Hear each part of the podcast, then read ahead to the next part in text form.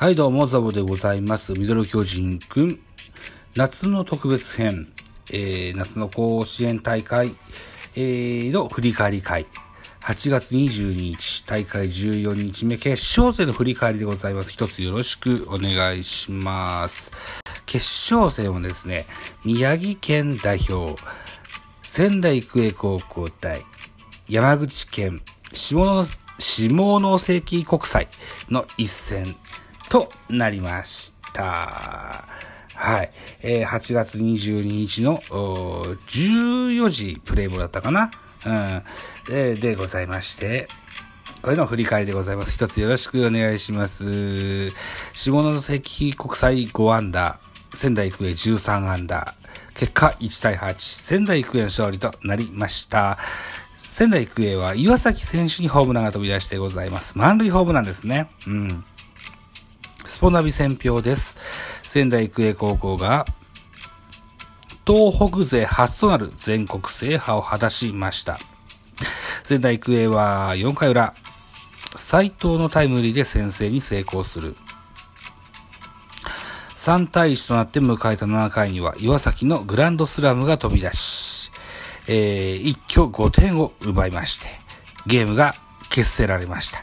投げては先発斉藤が7回3安打1失点と回答。敗れた下関国際は春夏通じて初の、えー頂点まであと一歩届かなかったといったスポナビの選評でございます。えーネット甲子園情報です。えーゲーム開始前にはですね、3547分の1が決まる日と煽っておりましたね。えーそしてゲーム終了後ですね、ついに東北の夢叶うと実況アナウンサーが絶叫いたしまして、宮城県仙台育英高校初優勝といったテロップが出ました。えー地方予選ではホームランがゼロだった仙台育英高校なんですけども、この甲子園の決勝戦、チーム初本塁打が満塁ホームランとなりまして、えーえー放った岩崎選手のインタビューなどが映っておりましたといった形になりました。はい。いったところで8対1。仙台育英高校の勝利といった形になります。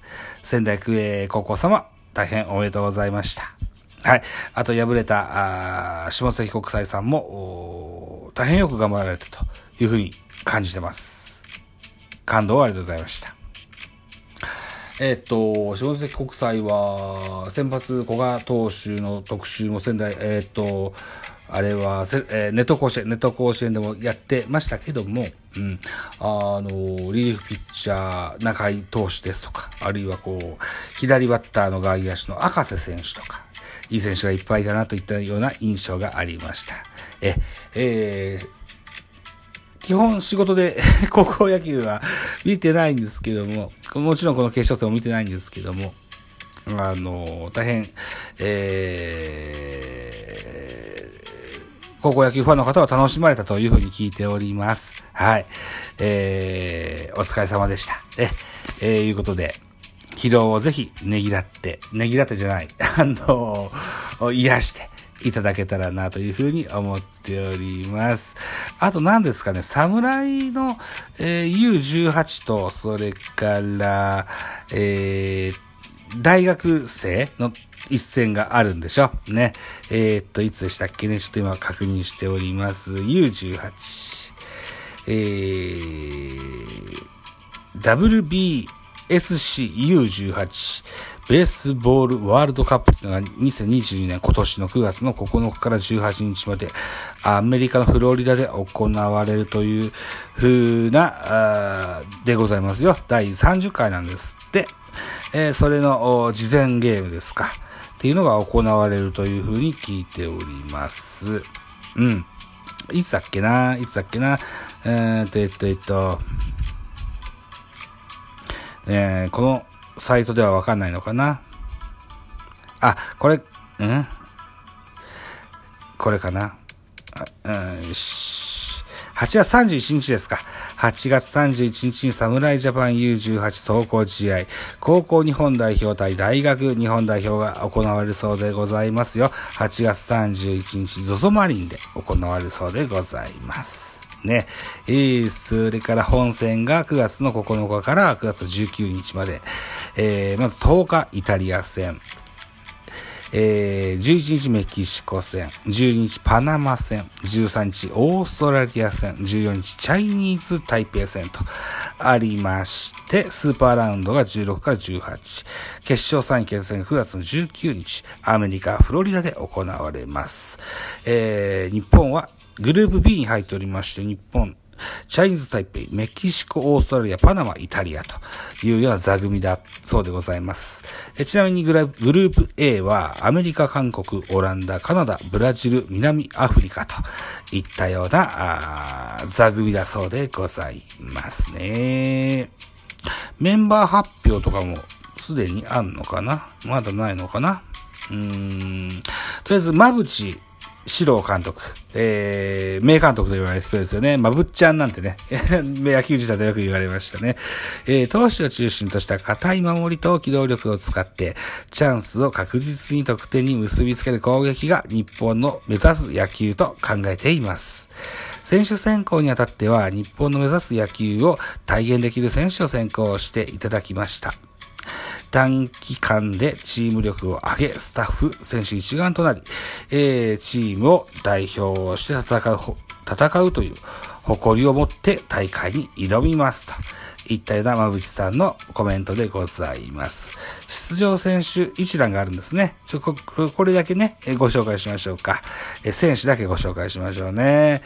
えー、背番号14投手、古川翼、背番号17投手、森本哲星、背番号1投手、山田春人、仙台育英ですか。おー、背番号18か。背番号18、川原、えー、吉高、背番号13、香西和樹、えー、背番号11、宮原、あ、えー、秋谷かな。こう、うん、うん秋谷。うん。その16、生森、あゆた。以上ですね、投手は。1、2、3、4、5、6、7、7名ですね。それから、保守、背番号12、渡辺海。背番号10、えー、松尾志音。背番号2、野田海人。保守は3名。えー、内野手です。背番号6、内野手、赤堀楓。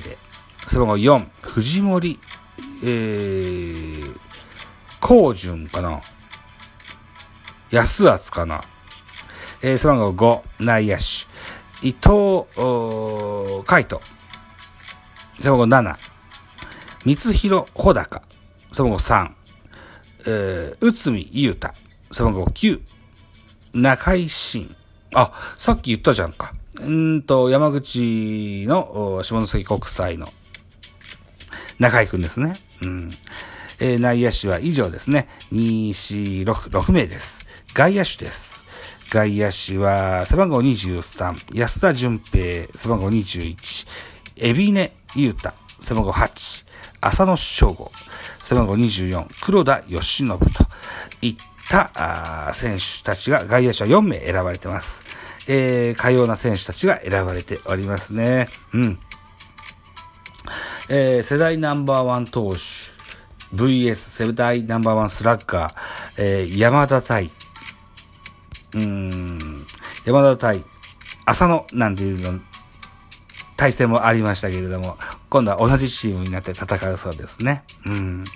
えー、とにもかくにも、日本を代表して戦うそうでございますので、まずはですね、この、大学対高校の総合戦、これ楽しみにしたいと思いますよ。うん。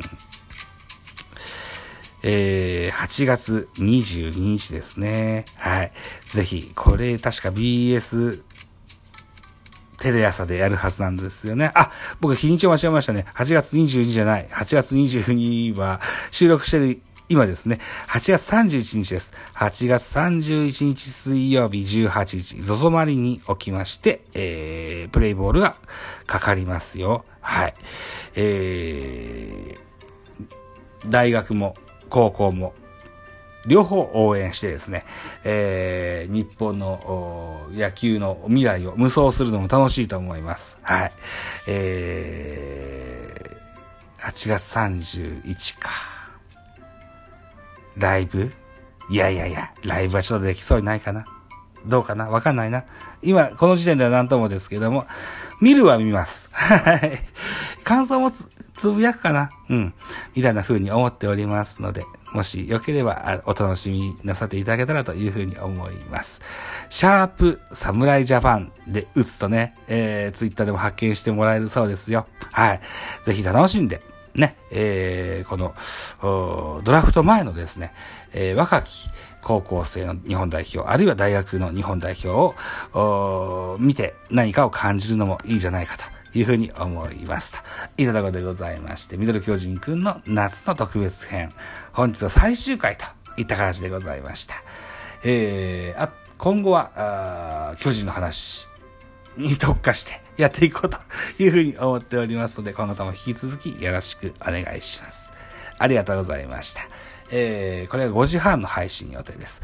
6時には、えー、8月の21日の巨人対阪神の振り返り会、えー、喋っておりますので、それもまた合わせて聞いていただけたらというふうに思っております。先週1週間、巨人は6連敗です。えー、今週からスタートする本日からのゲームはどのようになるのでしょうか。えー、ハラハラドキドキのナイターを活目せよということで、ありがとうございました。